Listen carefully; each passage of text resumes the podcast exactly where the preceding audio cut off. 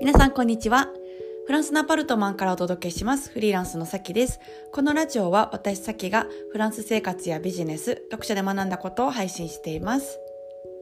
皆さんお元気でしょうか？あの、今日ですね、あの、最近話題の NFT のことを、まあ、ちょっと学んでたんですけど、ややばいなと思って、はい、あの、震えております。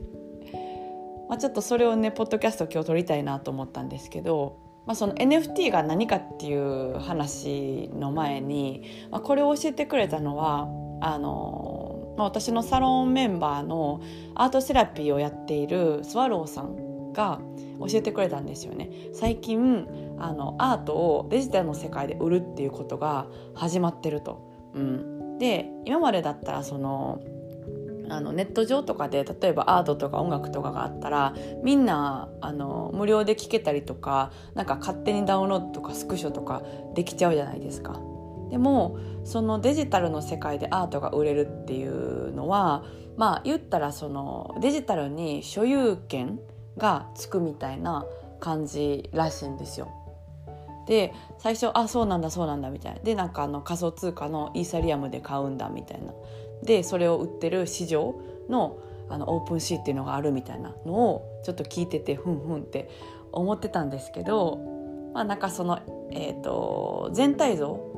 っていうのがあの私もあんまり知らなかったからふんふんと思ってたんですけど、まあ、その NFT 最近の話題のうんて言うんですかね、まあ、デジタルの世界での、うんと所有権が、まあ、生まれるっていうことかなと簡単に言ったら、あの思うんですけどあのデジタルの世界で所有権が生まれるとえ何が震えるのすごいのってあの言うとなんか私もまだ全体像つかめてないんですけど、うんと、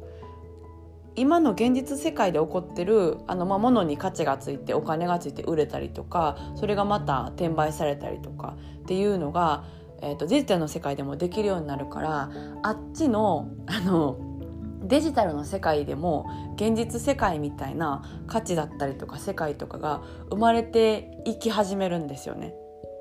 で、まあ、この所有権を持つってなんかふんふんってあの言葉で聞いてたらそうなんや新しいまたなんか始まるなみたいな感じなんですけどこれはあの結構すごいことだなって思ってて、まあ、だから湧いてるんだと思うんですけど、うんあのまあ、産業革命があった時代の話とかを読んでたりするとあのまあそのいつだったかな？1600年1700年頃が産業革命っていうのがバーって世界中で始まってすごく経済がうん、まあ、盛り上がって会社とかもいっぱいできて物とかもいっぱい生まれ出したじゃないですか。でなんかそれぐらいのあのひっくり返しインパクトの、まあ、再来だなっていうのを、うん、感じていてしかもデジタルだからあの早いと思うんですよこれがあの浸透し始めたりとか実感し始めるのが。まあ、その産業革命とかあのリアルな世界で起こったあの、まあ、産業革命っていうのは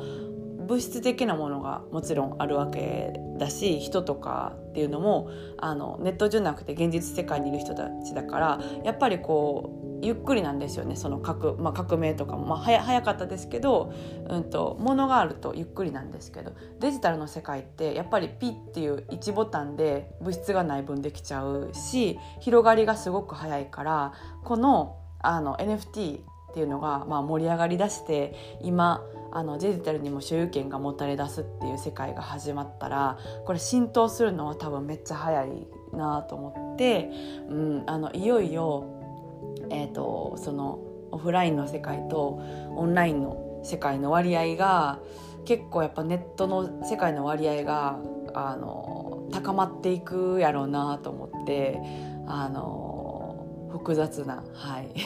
気持ちです、うん、ネット上で仕事をしてる私なんですけども、まあ、複雑な気持ちもすごくあってまたそれはちょっとあの次回とかどっかのポッドキャストで話そうかなと思うんですけれども、うん、なんで複雑かと。ネットでビジネスやってる人やったらイエイじゃないんかみたいなね、うん、あのことかもしれないんですけど、はい、まあそういうのがいや来るなっていうのを感じて震えてます。今までの歴史の流れとかを見てたらあ絶対これはもうあのめちゃくちゃすごい革命だし、うん、しかも多分今までよりも速度が速いだろうなっていうのを感じていて、うん、プルプル、はい、しております。じゃあ今日はこの辺でそろそろお開きということでまた次回のポッドキャストでお会いしましょう。それでは皆さん今日も素敵な一日をお過ごしください。それでは。